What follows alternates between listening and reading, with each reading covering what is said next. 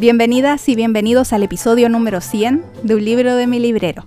Un episodio distinto donde comentaré sobre libros y el podcast de manera breve y subjetiva. Mi nombre es Amanda y les invito a escuchar este episodio especial de Un libro de mi librero. 100 episodios ya, lo cual me parece increíble, porque si llevo tantos es gracias a que me escuchan si no, no tendría tanta motivación para seguir y creo que para tener constancia en el podcast. Entonces, de verdad, muchas gracias. Pensé bastante en qué decir en este episodio. Me, pasa que la mayoría de las personas que me escuchan o que escuchan el podcast son desconocidas para mí, no, no me conocen ni yo los conozco. Así que hablé con personas cercanas que sé que lo escuchan y pedí ideas, por lo que aquí no, no desconozco qué va a salir y espero que les agrade por último como la instancia más cercana. Iniciaré comentando que mi principal motivación para hacer el podcast fue poder hablar de libros con total libertad, para poder comentar cosas que me gustan, que me hacen muy fan de algún libro e incluso a veces cosas que no me gustaron tanto si se dan cuenta, este podcast es solamente dedicado a libros que yo recomiendo o que me han gustado, porque no hablo de libros que no me hayan gustado. Creo que mm, no es como la instancia que quería formar. Esa es una de las razones del anonimato y de no tener redes sociales vinculadas al podcast, porque quiero mantenerme alejada de la interacción.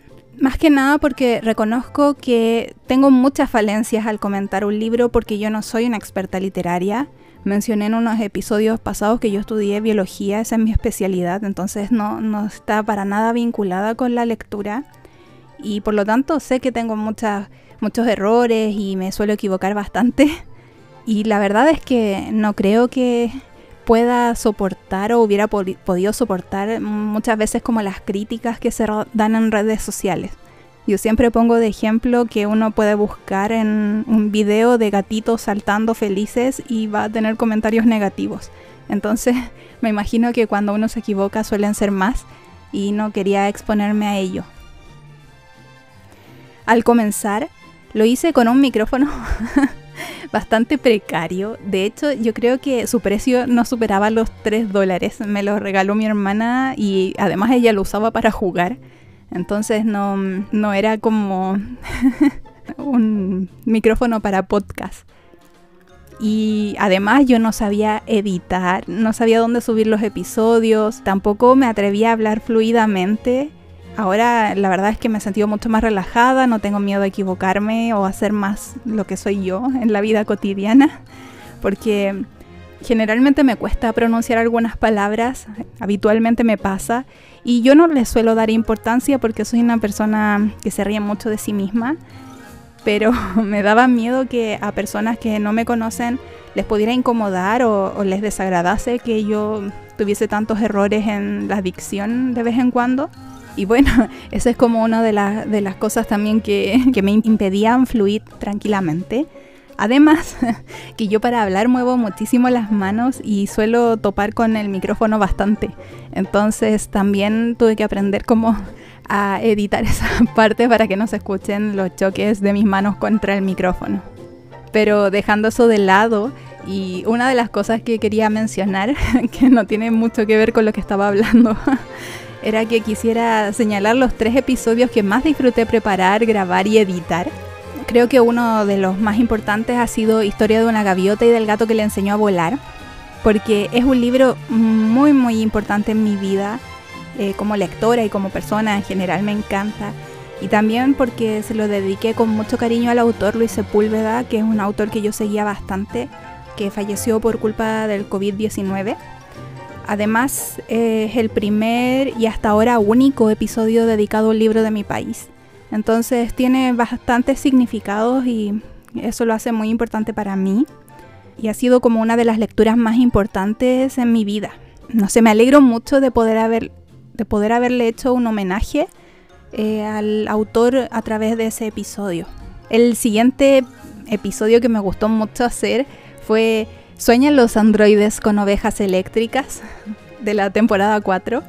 Me gusta porque Pude reconocer abiertamente mi completa ignorancia acerca del libro, del autor y de la historia. No sabía nada y después me enteré de que había sido súper famoso y que la película Blade Runner es súper famosa. Yo no sabía nada. Además que fue mi primer acercamiento hacia la ciencia ficción y poder compartir eso me hizo sentir muy bien. Entonces fue un episodio que le tengo mucho cariño. Y la verdad es que, bueno, mi episodio favorito de todos los que disfruté grabar es el misterio de la cripta embrujada. No porque el libro haya tenido una significancia eh, destacable para mí, sino porque creo que fue el primer episodio en que me relajé muchísimo y que hablé con total libertad. Como que ya me permití ser Amanda y relajarme un poco al hablar y ser yo misma. Supongo que ayudó lo mucho que me hizo reír la novela y la historia absurda porque es mi tipo de humor favorito. Entonces como que me sentí un poco más cómoda al hablar de él. Y fue el pie a empezar a relajarme totalmente al hacer los episodios. Sorprendentemente, El misterio de la cripta embrujada es además el episodio más escuchado de todo el podcast y por lo mismo me alegro muchísimo porque es un episodio importante para mí me llama la atención, no sabía que era un libro tan conocido o tan popular. El siguiente episodio más escuchado del podcast es Arsène Lupin, Caballero Ladrón. Y en tercer lugar, y esto me alegra muchísimo, es historia de una gaviota y del gato que le enseñó a volar, que por razones que ya mencioné es un episodio de un libro demasiado importante para mí. Entonces me alegro mucho de que tenga como cierta relación con los episodios también que han sido importantes, que les hayan gustado. Entonces eso es como importante para mí. También quería comentarles que hubo episodios donde al hablar lloraba. Porque eran de libros muy significativos, como el ya mencionado de Luis Sepúlveda y para qué decir de El Conde de Montecristo. El Conde de Montecristo es un libro que estoy leyendo por cuarta o quinta vez ahora. Es uno de mis libros favoritos, me encanta leerlo y me sigue emocionando en las mismas partes. Creo que mm, intenté hacer lo que pude a la hora de reflejarlo en, el podcast. No sé si habrá salido bien o no.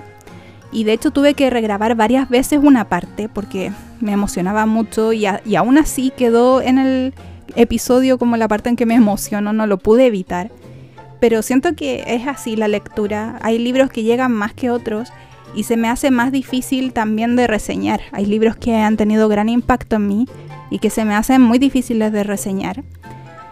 Y de hecho, hablando de esto mismo, de reseñas difíciles, los dos libros que son mis favoritos en la vida no tienen reseña en el podcast. En primer lugar porque siento que tendría que releerlos, los leí hace bastante tiempo, hace ya más de 10 años, y además que no son libros cortos.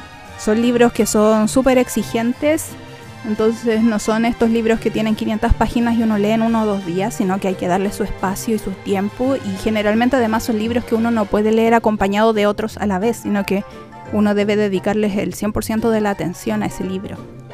Uno de estos, y sería mi segundo libro favorito de la vida, es Por quién doblan las campanas de Ernest Hemingway.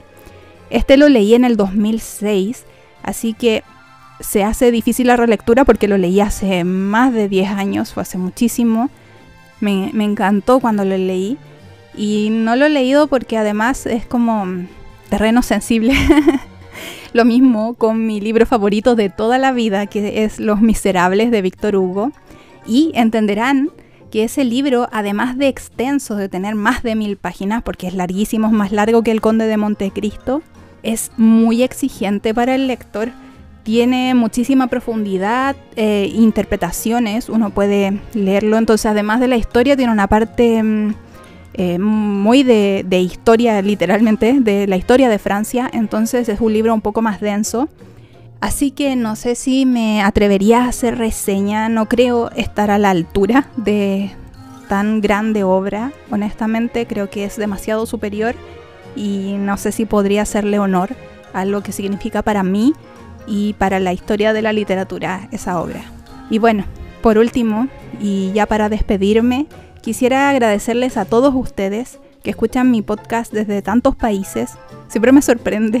Y además me, me, llama mucho la atención que los países donde más me escuchan sea España, México y Estados Unidos. Más que nada porque de otros países siempre señalan que a los chilenos no se nos entiende. Entonces, me, me, no sé, me hace sentir muy feliz.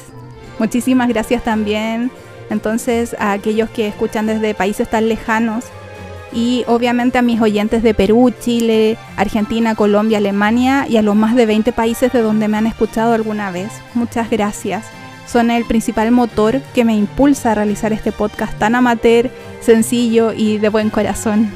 Nos reencontramos en unos días más con el último episodio de la quinta temporada de un libro de mi librero. Muchísimas, muchísimas gracias. Hasta la próxima.